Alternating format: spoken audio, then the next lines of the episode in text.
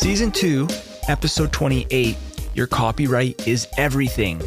Now, if you are brand new to music production and if you've really only worked a real job, like for me, I was an electrician. So when I got paid, you know, you get your basic paycheck, right? And when you look at your paycheck, everything that's going on, the accountant of that job does all that stuff, right? Like, uh, you know, who's ever in charge of the finances when it comes to, you know, taking off um, your taxes, or if you have to pay any kind of like um, unemployment or any kind of pension thing going on, or whatever you have to pay off of your standard paycheck, all that stuff is done for you. And you just go to work and you come home, right? And you get paid. But when you enter in the online world, and it's not just music production, but we're going to focus with music production in this uh, episode, but your copyright is everything, okay? It's your ownership. It's what allows you to make your money.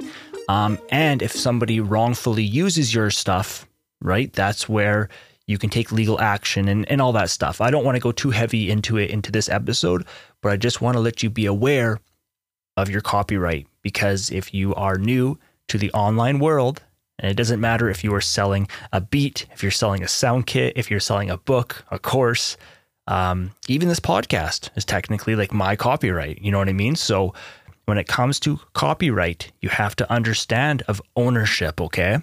So before we get into this episode, I want to talk a little bit of behind the scenes. So I have started up courses again. Uh, the newest course coming out to the platform is called Five Golden Pillars of Music Production. It took me quite a while to figure out what order I wanted to put um, each section uh, because really there's a lot of really kind of golden pillars of music production. But um, I talked to you about um, A and B comparison, fair level matching. Like, you know, if you guys have been in my platform for a while, you guys, you guys know all that stuff, right? So A and B comparison, so important, as well as fair level matching. Otherwise we think the loud, uh, the louder one sounds better. I talked to you about being organized, right? So many of you guys, when you come into the platform, uh, you got stuck into Gearlust, right? You started downloading tons and tons of free plugins and you kind of got deceived by the industry thinking that uh, you need all these plugins. But uh, honestly, you know, for me, my suggestion to you is just use high quality premium plugins that you know really well and in depth. It will allow you to save a lot of money and you'll actually learn how to use the tool really, really well, which actually makes you a better producer. So the trick is having the tools that allow you to do the job. You don't need thousands of tools. You just need tools that can do the job, that are high quality. Okay, that's the secret. Otherwise, you get consumed into Gearlust, and um, sometimes you have to undo the mess you made, which is harder than just being organized in the beginning. So I break down how to be organized properly to see like true enjoyment and success with your beats so that you can learn and get moving, okay? Uh, we talk about using your full frequency spectrum. Tons and tons of valuable tips in there. Now, it's not just like what you think. Like, for example, we have a kick drum, right? The kick drum, especially if you're uh, making more like kind of hip hop beats, like the actual drums that you're using within hip hop, the drum can have, you know, it's obviously has like its low end, but it also has a high end to the sound, right? When it has its kind of hi-hat layer or click or whatever on, on the high end. And when you look at the frequency spectrum of this kick drum, you might think, well, it is hitting in the full frequency spectrum, but we as beat makers, we know that the kick drum lives in the low end. And so it's just important that you are using your full frequency spectrum. And there's many other valuable tips I have provided for you in that Five Golden Pillars of Music Production. So be on the lookout because uh, it is currently in the editing stage. And again, if you guys are interested in joining the platform, again, there's twenty-eight courses at the moment. Just visit its gratuitous dot com.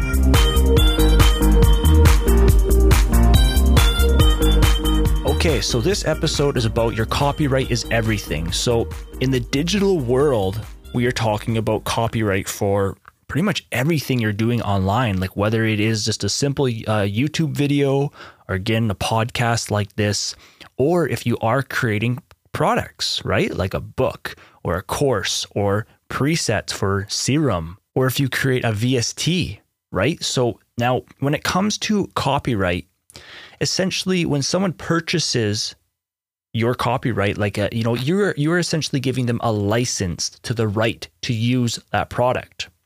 For example, if you purchase a drum kit, what is that vendor's terms and conditions, and what license are they giving you when you purchase the drum kit?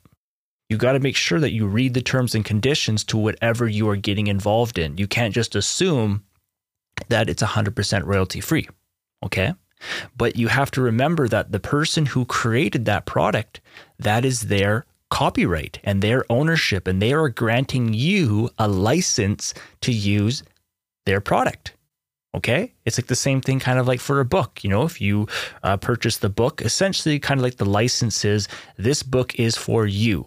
They are pretty much saying that you can't, you know, uh, photocopy all the text and sell it yourself because that's not your copyright. Or for example, if you watch one of my courses, it's like the license that you are given is the right to watch the course and to learn from it, right?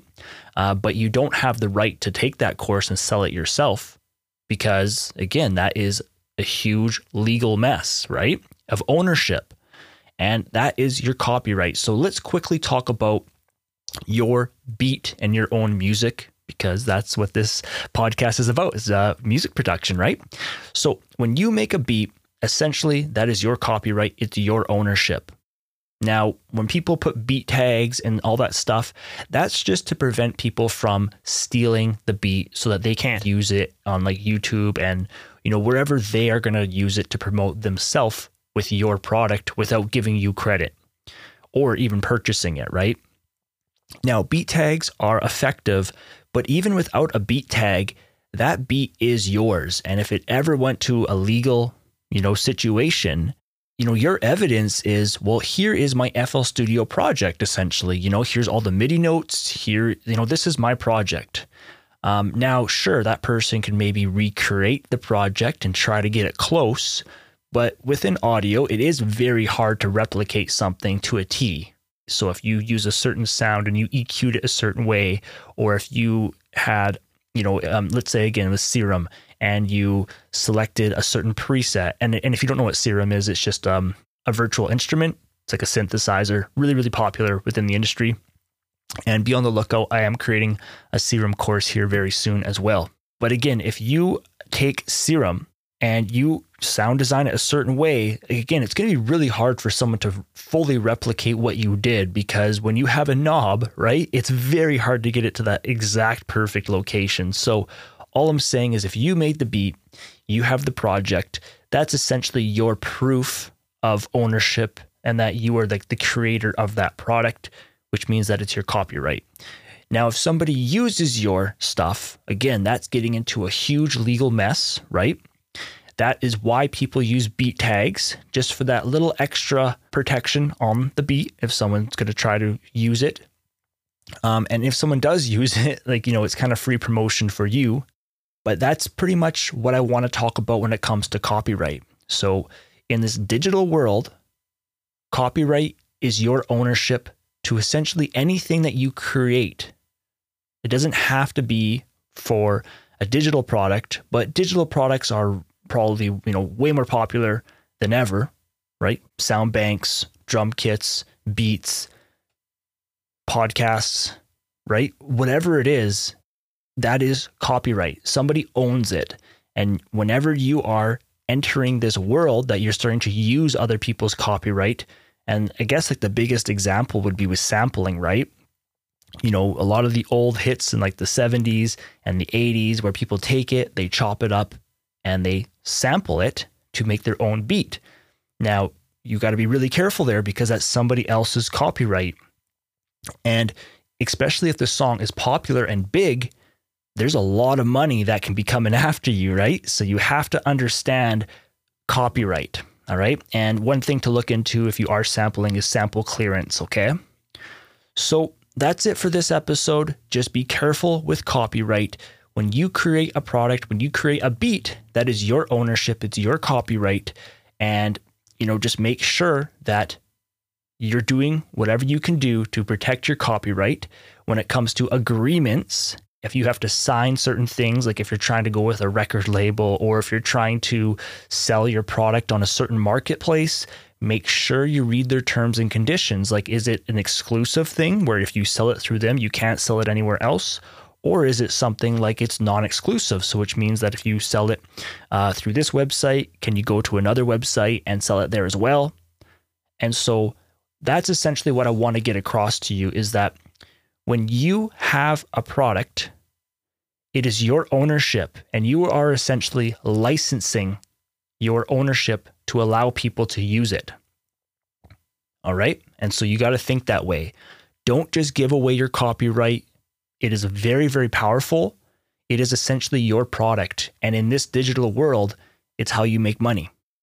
So if you guys want to learn how to make beats, check out my website. It's all about learning F L Studio, learning how to make high quality beats, right? Learning the piano, learning drum loops.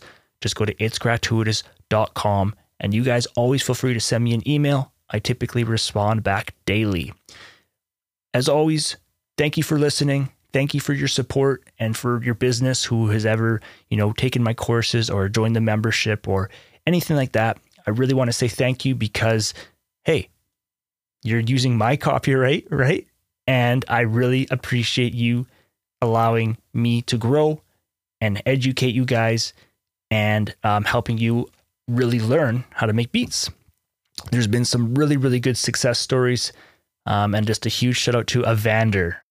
To summarize this episode, do not just give away your copyright thinking that it's worthless. Your copyright is so powerful, and it can make you a lot of money if you're really, really wise and understand business. Okay.